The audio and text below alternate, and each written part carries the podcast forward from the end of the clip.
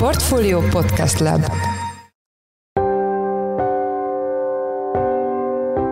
Szép napot! Ez a Checklist, a Portfolio napi podcastje május 6-án pénteken. Ebben a műsorban munkanapokon lapunk elemzői és más szakértők segítségével dolgozzuk fel a nap vezető gazdasági pénzügyi témáit. A mai műsorban az OTP Bank és a MOL negyedéves eredményeiről lesz szó, melyek a pénzintézet esetében nem várt veszteséget, az olajtársaság esetében viszont kiemelkedő eredményt hoztak. Az elemzői várakozásokban egyébként azt szerepelt, hogy a bank az profitábilis lesz, 60 milliárd forintos profitra számítottak az elemzők, és ezzel szemben lett 33,4 milliárd milliárd forint az adózás utáni veszteség a banknak. Ugye ebben két nagyon fontos tényező játszott szerepet, az egyik az a céltartalékolás. Ezt tudtuk, hogy ez kifejezetten magas lesz, senki nem számított arra, hogy ilyen helyzetben, háborús helyzetben, főleg az orosz és az ukrán operációban megúszta az OTP nagyobb céltartalékolás nélkül, és hát a kockázati költségek soron egyébként itt egy ilyen 70 milliárd forint fölötti, közel 73 milliárd forintos tételt látunk. Ez egyébként elmaradt a várakozásoktól bankoktól, tehát az elemzők ennél magasabb összegre számítottak. A banki veszteség okairól, az egyébként pozitív top-line adatokról, valamint a MOL eredményeiről és kilátásairól Nagy Viktorral, a portfólió részvényrovatának vezetőjével beszéltünk. Az adás második részében maradunk az OTP-nél, a bank negyedéves eredményeire adott első befektetői reakciókkal, valamint a kilátásokkal kapcsolatban Lé Fuan Hei Taint, a Concord értékpapír ZRT elemzési üzletág vezetőjét kérdeztük. Én Forrás Dávid vagyok, a Portfolio Podcast Lab szerkesztője, ez pedig a Checklist május 6. kiadása.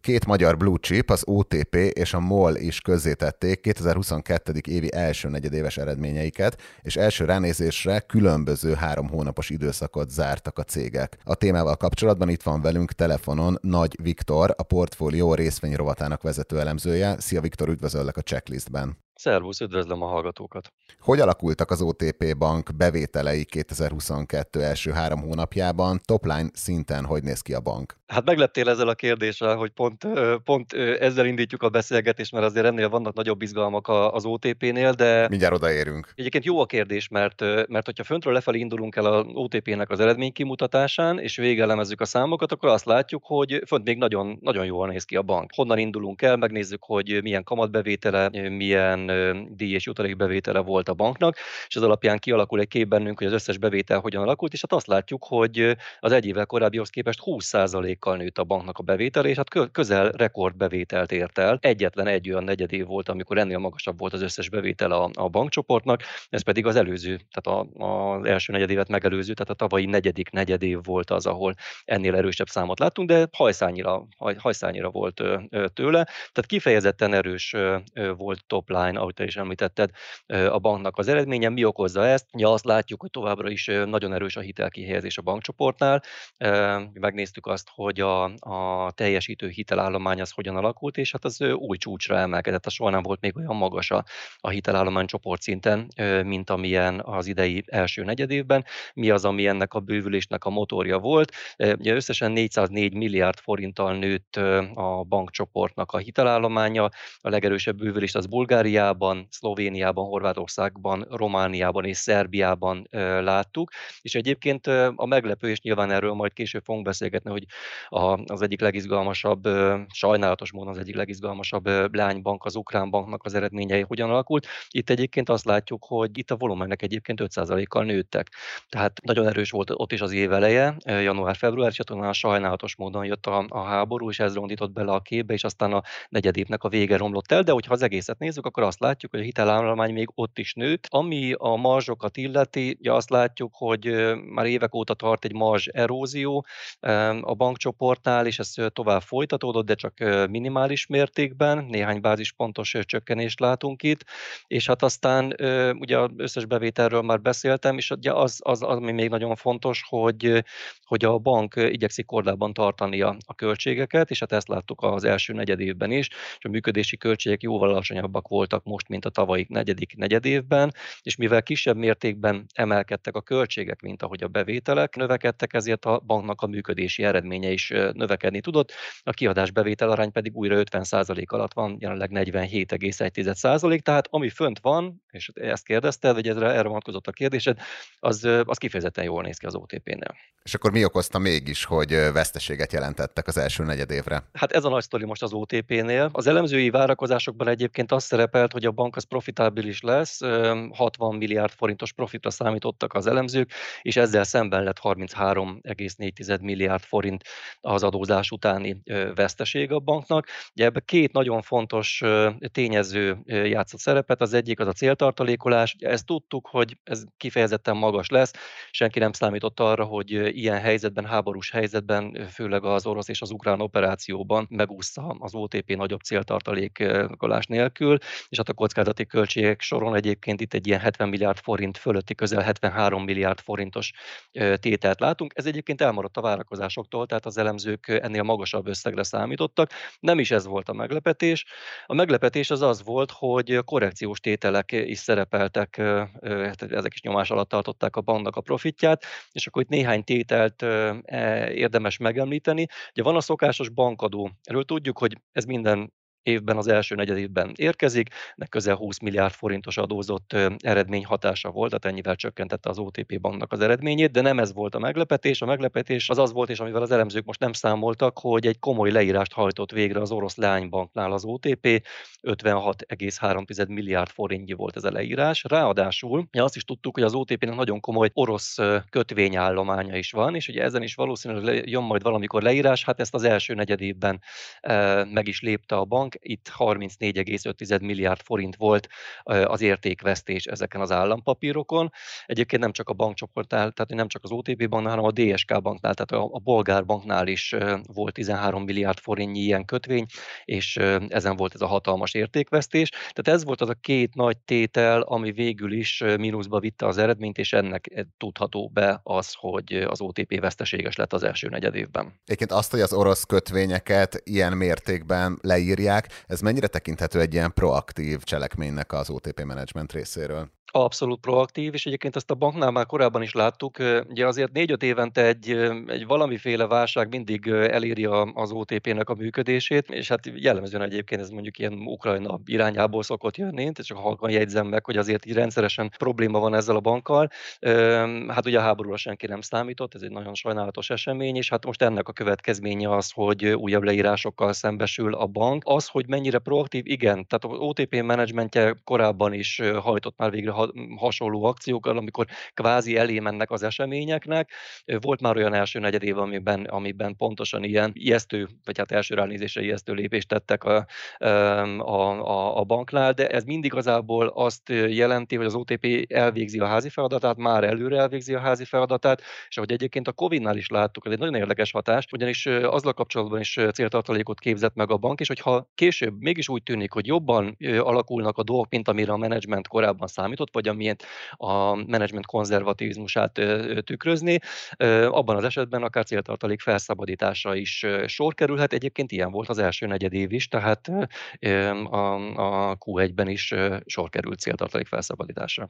Igen, az ukrán és az orosz leánybankok mekkora részt képviselnek a, a bank működésében, és mondjuk legrosszabb esetben milyen hatással lenne az OTP csoportra, ha ezek közül valamelyiket, vagy akár mindkettőt el kéne engedni? A jó hír az az, hogy, hogy egyre kisebb az orosz-ukrán kitettség ilyen szempontból. Én mondok néhány számot, ezeket a bank közölte. Március 31-e állás szerint az ukrán és az orosz lánybanknál lévő eszközöknek súlya a bankcsoport eszközállományán belül 6%, a nettó hiteleknél összesen 3,8%-nyi a súly. Hogyha a csoportközi finanszírozást nézzük, akkor az ukrán banknál az 76 milliárd forint, az orosznál pedig 55 milliárd forint. És a kérdésedre visszatérve, igen, a bank azzal kapcsolatban is végzett számításokat, hogy mondjuk a tőkére milyen hatással lenne az, hogyha el kellene engedni ezt a két lánybankot, és ott a, a számításnak a, a vége az az, hogy konszolidált CET1 ráta az ukrán operáció esetében nulla, és az orosz operációnál pedig 30 bázispont, tehát mínusz 30 bázispont lenne. Egyelőre nincsen szó arról, hogy az OTP kivonulna Oroszországból és Ukrajnából. Igen, azért ezt érdemes hozzátenni, hogy az ukránok folyamatosan nyomás alatt tartják azokat a nyugati vállalatokat, vállalatokat, amelyek még üzletelnek Oroszországgal, amelyek még bent vannak Oroszországban, továbbra is ott működnek. Ilyen az OTP is. Az OTP egyelőre kitart a leánybankjai mellett Oroszországban és Ukrajnában is. Egyelőre azt látjuk, hogy tőkét már nem nyújtanak ezeknek a leánybankoknak, tehát kvázi saját működésükre vannak utalva, de egyelőre úgy tűnik, hogy egyébként meg is állnak a lábukon. Mik az OTP menedzsmentjének várakozásai a teljes 22-es évet illetően? A menedzsment közítette a várakozásait, hogy mire számít az idei évben, és hát itt azért szembetűnő az, hogy, hogy adtak közé olyan várakozásokat, amik az orosz és az ukrán operáció nélkül vannak értelmezve. És itt most nem arra kell gondolni, hogy, hogy kvázi a menedzsment már letett arról, hogy ezeket a bankokat megmentse vagy tulajdonolja, kiszáll ezekből a pénzintézetekből. Itt egyszerűen arról van szó, hogy nagyon nehéz, nagyon nehéz megmondani azt, hogy mi fog történni ebben a két országban az OTP-nek az a várakozás, hogy Ukrajnában egy 30%-os GDP csökkenés jöhet idén, és ugye nem látjuk azt, hogy a háborúnak mikor lenne vége, egy sokkal, sokkal hosszabb történetnek tűnik sajnos, mint amilyen, mint amilyen az első napokban tűnt. Egyelőre az a várakozás, hogy 30%-os GDP csökkenés, és Oroszországban is egy 8%-os gazdasági visszaeséssel számol a bank, tehát ennek tudható be, hogy orosz és ukrán operáció nélküli számokat is mondanak, de akkor mondom, hogy mi, az a, mi a várakozása a menedzsmentnek. Az árfolyam szűrt teljesítő hitelállományban ö, ö, növekedése számítanak idén. Tehát, hogyha nem nézzük az orosz és az ukrán bankot, akkor közel 10%-kal nőhet a hitelállomány, a teljesítő hitelállomány. A kamatmarsban, amiről az előbb már beszéltünk, ott stabilizálódást várnak. A működési hatékonyságról azt gondolja a bank, hogy az nagyjából olyan lehet, mint tavaly, 2021-ben. A hitelkockázati költségráta a 2021-es szint közelében lehet, és hát mondtak a, a saját tőkearányos megtérülésre is egy értéket, 2021-es 18% szint körül lehet idén is. Ehhez érdemes hozzátenni, ez egy kiemelkedő érték, tehát nyugat-európai bankok ennek a közelében sincsenek. Nagyon sok európai bankot tudunk mondani, aki megirigyelné ezt a, ezt a megtérülést. No risk, no fun. Egy másik magyar blue chip, a MOL is közzétette negyedéves beszámolóját, ott milyen eredményeket láthatunk? Kifejezetten jó eredményeket láthatunk. Ugye a MOL-nál, amit a befektetők és amit a cég is figyel, piaci szereplők figyelnek, az az EBITDA. Ez 272 milliárd forint volt az első negyedévben, és ehhez két dolgot érdemes hozzátenni. Ez lehetett volna magasabb is, csak időközben a MOL bejelentette azt, hogy az északi-tengeri eszközeinek egy részétől megválik, és, és ezeket, ezeknek a számait már kivették a, a MOL csoportnak a számaiból, de összességében az mondható el, hogy ez a 272 milliárd forint, ez közel 50%-kal magasabb, mint egy évvel korábban, és hát azt is el tudjuk mondani, hogy soha nem volt még ilyen magas első negyedéves eredménye a, a molnak. Mi az, ami ehhez hozzájárult? Egyértelműen most a, a vállalat motorja az upstream szegmens. Itt azt látjuk, hogy a szénhidrogén árak, tehát a kőolajnak és a földgáznak az ára olyan mértékben emelkedett az elmúlt időszakban, ami rendkívül profitábilis működést tesz lehetővé. Csak hogy egy számot mondjak, csak ugye egy negyed év alatt 80-ról közel 100 dollárra emelkedett a Brent típusú kőolajnak az ára, tehát ebből is látszik az, hogy hatalmas áremelkedés van, egyébként pedig a piaci gázár az közel ötszörösére emelkedett év per év alapon, tehát így brutális emelkedéseket látunk, és hát ez az, ami, ez az, ami nagy profitot hozam volnak.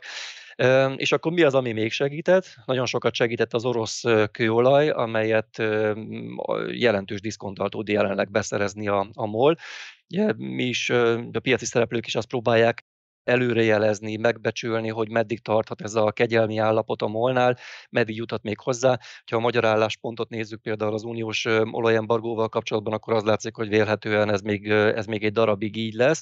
Tehát ameddig ez így van, addig a MOL nagyon szépen keres a relatíve olcsó, tehát a, mondjuk a Brent típusú olajhoz képest relatíve olcsó orosz kőolajon, és erre a hatás egyébként szüksége is van. Miért van szüksége? Azért, mert időközben árstoppot vezettek be Magyarországon, és egyébként több MOL országban is hatósági e, árak vannak a kiskereskedelmi piacon, ráadásul a magyar piacon még a nagykereskedelmi áron is, szóval összességében az látszik, hogy ezek a hatások, ezek a pozitív hatások, ezek mind kellnek ahhoz, hogy ilyen szép eredményt érjen el a MOL. És már te is említetted, de az egészet tematizálta az EU hatodik szankciós csomagja, aminek ugye része lenne egy olajembargó Oroszországgal szemben. Egy ilyen intézkedés, ez hogy hatna a morra? De azt kell látni, hogy, hogy békeidőben, csak most mondok egy számot, tehát ami nagyon jól mutatja azt, hogy mi történik a molnál. A molnak a finomítói árrése az jellemzően egy ilyen 5 dollár körül szokott alakulni, vagy alakult az elmúlt években, és ez márciusban felugrott 35 dollár környékére. Tehát egy, egy olyan értéket látunk itt, ami, ami korábban soha nem volt ilyen magasan a, a molnak a finomítói árrése. Mi az, ami ezt okozza? Egyértelműen az, hogy a, a nyugati vagy brenti típusú kőolajhoz képest jóval alacsonyabb áron áll, vagy áron lehet beszerezni jelenleg az Urál típusú és az orosz kőolajat, és hát ez okozza azt, hogy a molnál kitágultak a marzsok. Hát ez megteremti a feltételét egyébként annak, hogy lehessen kvázi rezsit tehát az árstopnak a feltételét teremti meg, és hát nyilván, tehát hogyha, hogyha, hogyha embargó jön, és beáltató időn belül a molnak le kell válnia az olcsó orosz kőolajról, abban az esetben más beszerzési források után kell nézni, ami nagyon sok problémát felvet, és itt beszélhetünk arról, hogy egyrészt jóval drágában tudja majd beszerezni az olajat, mint most, de arról is beszélhetünk, hogy más típusú kőolajat szerez be, akkor a kihozatal is teljesen más, hogy alakul. Hogyha nagyon hasonló olajat sikerült találni az oroszhoz, akkor csak néhány százalékban térhet el a kihozatal, tehát az, hogy az olajból mennyi gázolajat, mennyi benzint, mennyi kerozint, mm, stb. alapanyagokat tud előállítani a MOL. Folyamatosan azt kommunikálja, hogy ellátásbiztonsági kérdések is felmerülnek akkor, hogyha, hogyha le kell válni az orosz olajról. Mindez azonban még képlékeny. Egyelőre most a beszélgetésünk pillanatában, ez most a péntek dél körüli állapot, nagyon úgy látszik, hogy, hogy Magyarország megvétózza az eddigi uniós javaslatokat, és, és hát a magyar érdek az az, hogy már csak ellátásbiztonsági szempontból is, hogy minden később kerüljön sor arra, hogy Magyarország leváljon az orosz olajról. És akkor mindezt figyelembe véve milyen 2022-es évet vár a MOL menedzsmentje? Ja, alapvetően a MOL menedzsmentje már a tavalyik negyedik negyedéves gyors jelentést követően is közzétett egy várakozást, és ahhoz képest most nem sok minden változott. Ja, azt látjuk, hogy ugye dollárban fejezik ki a, az EBITDA-t, az egyszerű hatásoktól tisztított EBITDA-t, ez 2,8 milliárd dollár vagy a fölötti érték lehet, a beruházásokban 1,7-1,8 milliárd dollárra számítanak éves szinten, és akkor ami, ami az eltérés egyébként a korábbi várakozáshoz képest, az az, hogy, hogy az olaj és gáz kitermelésben egy valamivel alacsonyabb értékkel számoltak, mint korábban, ennek pedig egyértelműen az az oka, hogy, hogy az északi tengeri eszközeitől megvált. Köszönjük szépen! Az elmúlt percekben Nagy Viktor, a portfólió részvény vezető elemzője volt a vendégünk. Viktor, köszönjük, hogy itt voltál a checklistben. Köszönöm én is, sziasztok! Továbbra is maradunk a magyar blue chipeknél, ahogy arról már az adás első részében is szó volt, az OTP Bank péntek hajnalban tette közzé első negyedéves jelentését, melyben erős topline adatok mellett óriási veszteségről számolt be a pénzintézet. A befektetői reakciókkal és a kilátásokkal kapcsolatban itt van velünk telefonon Lé Fuang Hei Tain, a Concord Értékpapír ZRT elemzési üzletág vezetője, akit köszöntök az adásban. Hello, üdvözlöm a hallgatókat! Ugye ezt az adást fél egy körül rögzítjük. Milyenek az első befektetői reakciók a, a bank közzétételével kapcsolatban? Hát, hogyha az általában nézem, akkor bizonyosan negatívak, ugye mínusz két százalékban van most a, a papír. Ez egyébként azért hozzátenném, hogy alapvetően az általános piaci hangulat sem annyira annyira pozitív, tehát hogyha én most keresem kéne a monitoron, nem sok, nem sok papírt látnék pluszban, de negatívak. Ebben biztosan közrejátszik az, hogy negatív meglepetést okozott itt az OTP, ugye 33 milliárd forintos veszteséggel zárta az első negyed évet a bank, ami hosszú-hosszú idők óta szerintem az első ilyen veszteséges negyedév, vagy hát ennyire veszteséges negyedév. Ez egyébként a konszenzushoz képest sokkal alacsonyabb, a, a piac 60 milliárdos profitot vár. Én ennél már egy kicsit konzervatívabb voltam, én 5 milliárdot láttam, én én számítottam arra, hogy valamennyi orosz leírás lesz a pakliban, ehhez képest még ennél is több volt, úgyhogy igazából ez volt a, a, a nagy negatív meglepetésben a, a ludas. De akkor a befektetők azok nem értékelik egyenlőre ezt a típusú ilyen proaktivitást például, amivel az orosz kötvényeket leírta az OTP bank? Egyelőre nem, illetve hát értelemszerűen általában nagy a, nagy a bizonytalanság most a, a szituációval kapcsolatban, tehát ugye az, hogy itt most Oroszországban, illetve Ukrajnában pontosan a nap végén mennyit kell majd évvégén leírni, vagy évvégéig, azt, azt most senki sem tudja.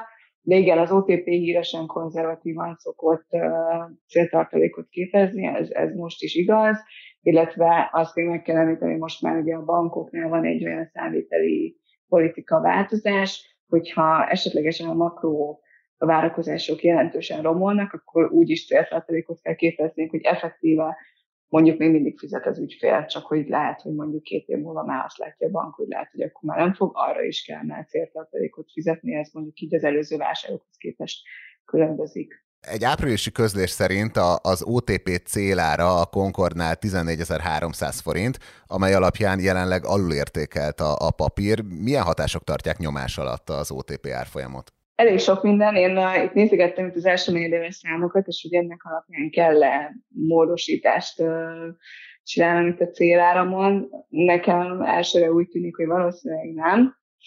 Uh, persze ezt részleteiben kell megnéznem. Alapvetően azt gondolom, hogy itt a itt nagy alulértékeltség abból, abból adódhat, hogy azért van itt, azért árazza ide a piac az OTP-t, mert hogy általánosan van szerintem a banki bankpapírokkal szemben egy negatívabb hangulat itt a makrogazdasági kockázatok miatt, ami a háborúból következik, tehát egyrészt direkt módon is érintett az OTP, az orosz-ukrán el miatt, de van, van ennek ugye közvetett hatása is, hogy akár, akár itt az európai régióban mekkora lesz a a hitelnövekedés, vagy a GDP növekedés, és hogy ez hogy hat vissza a bank operációjára.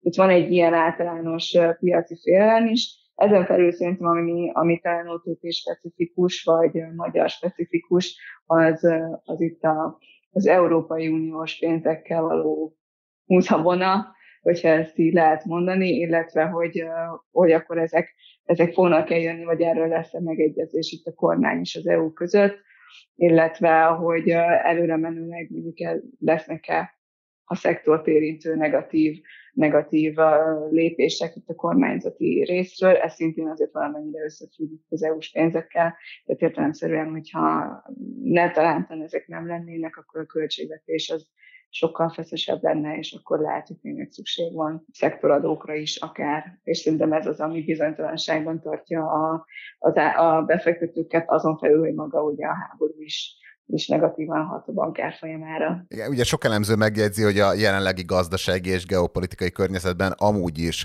a szokásosnál nehezebb megítélni egy tőzsdei cég értékét. Ezzel a probléma felvetéssel te is egyet tudsz érteni?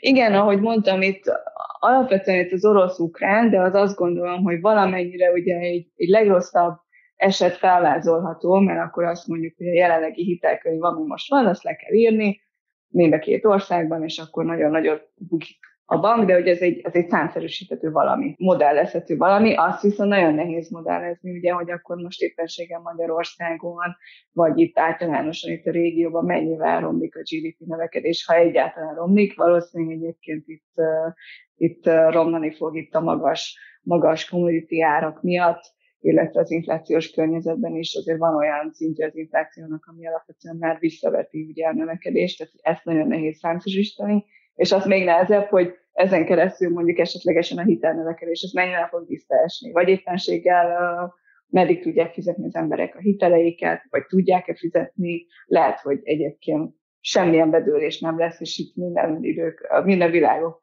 legjobbika lesz, de hogy ezt nagyon nehéz most itt jelen pillanatban megmondani. És akkor nagyjából ezek azok a körülmények, amelyekre különös figyelmet fognak fordítani a befektetők a következő időszakban az OTP-vel kapcsolatban.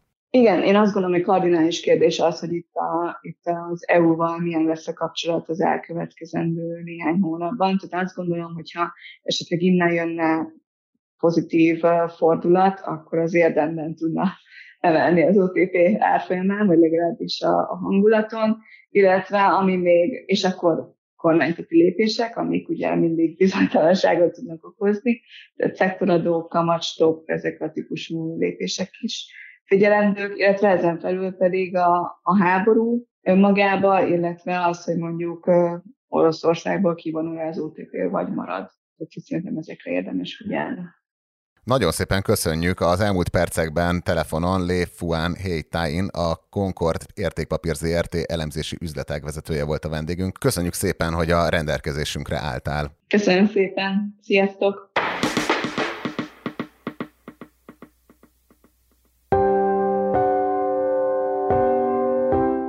Ez volt május 6-án a Checklist, a Portfolio napi podcastje. Ha tetszett az adás, iratkozz fel a podcast csatornánkra valamelyik nagyobb podcast platformon, például a Spotify-on, az Apple Podcasten vagy a Google Podcasten. A mai műsor elkészítésében részt vett Bánhidi Bálint és Gombkötő Emma, a szerkesztő pedig én, Forrás Dávid voltam. Új adással hétfőn, 5 körül jelentkezünk, addig is minden jót kívánunk, sziasztok!